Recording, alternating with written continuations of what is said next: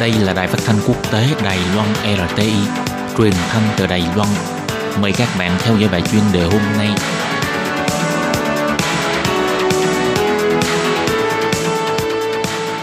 Thúy Anh xin kính chào quý vị và các bạn. Chào mừng các bạn cùng đến với bài chuyên đề ngày hôm nay. Chuyên đề hôm nay có chủ đề là Thời kỳ ngọt ngào đã kết thúc, Cộng hòa Séc khơi mào cho sự sụp đổ ảo vọng Trung Quốc của Đông Âu. Và sau đây mời các bạn cùng lắng nghe nội dung chi tiết của bài chuyên đề ngày hôm nay.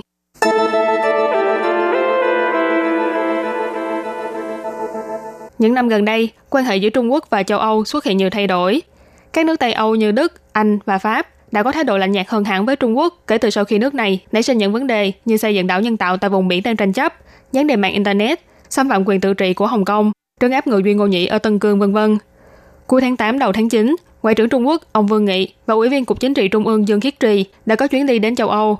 Do thái độ cứng rắn và có nhiều phát ngôn gây chú ý, nên đã gặp phải sự chỉ trích từ nhiều phía.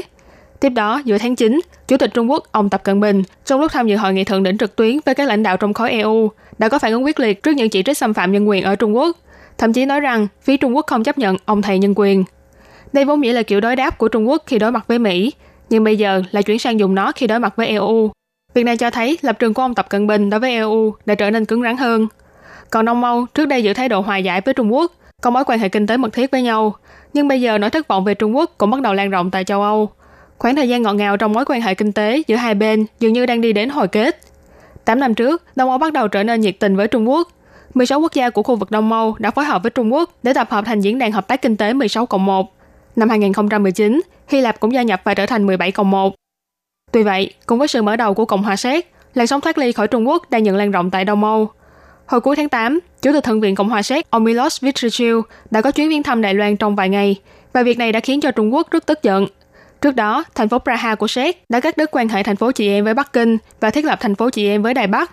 Ngoài ra vào năm ngoái, Ba Lan, Séc, Romania và Estonia đã đồng ý hợp tác về mặt bảo mật an toàn mạng 5G với Mỹ, thực thi hạn chế đối với doanh nghiệp Huawei của Trung Quốc. Theo lời của quan chức ngoại giao Đông Âu, chiều hướng phát triển này là có nguồn gốc cả. Trước tiên là do các nước Đông Âu thất vọng trước các dự án hợp tác kinh tế với Trung Quốc. Trung Quốc dựa trên cơ sở sáng kiến một vành đai một con đường, đề xuất các gói thầu công trình cơ sở hạ tầng quy mô lớn với các nước Đông Âu, nhưng tiến độ thực tế của họ lại không như mong đợi. Justina Suzulik, người phụ trách mạng châu Á Thái Bình Dương tại Viện Nghiên cứu Quốc tế Ba Lan, đã nói với đài truyền hình Al Jazeera rằng Trung Quốc đã không thực hiện lời hứa kinh tế, khiến cho các nước Đông Âu và Trung Âu từng rất tin tưởng vào Bắc Kinh cảm thấy thất vọng.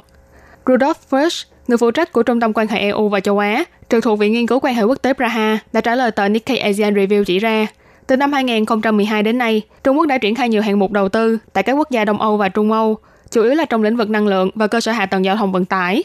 Tuy vậy, ngoài trừ bán đảo Ban ra, nhiều dự án đến nay vẫn chưa được hiện thực hóa hoàn toàn. Vì thế sự kỳ vọng về hợp tác với Trung Quốc của các nước này đang không ngừng lụi tàn. Mặt khác khi mối quan hệ trở nên thân thiết hơn, các nước Đông Âu cũng càng lúc càng chú tâm hơn đến việc Bắc Kinh có thể can dự vào trong công việc nội bộ và an ninh quốc gia của các nước này. Tháng 1 năm 2019, giám đốc bán hàng của chi nhánh Huawei tại Ba Lan Vương Vĩ Tinh đã bị bắt vì nghi ngờ liên quan đến hoạt động gián điệp cho cơ quan tình báo Trung Quốc. Chuyên gia về Trung Đông Âu của Hiệp hội Sự vụ Quốc tế tại Cộng hòa Séc Ivana Karaskova đã trả lời phỏng vấn của đài Al Jazeera rằng gần đây các nước Đông Âu này đã bắt đầu ý thức được việc hợp tác với Trung Quốc sẽ mang lại nguy cơ chính trị và an ninh. Từ khi bùng phát dịch viêm phổi COVID-19, Trung Quốc tích cực làm ngoại giao khẩu trang tại các nước bị dịch bệnh hoành hành nghiêm trọng. Đây là một trong những hành động nhằm lấy lòng các nước châu Âu của Trung Quốc, hòng tạo những hình tượng người lãnh đạo có trách nhiệm và thay đổi cách nhìn của quốc tế. Tuy nhiên, mức độ ủng hộ Trung Quốc của người dân châu Âu thì vẫn không mấy lạc quan.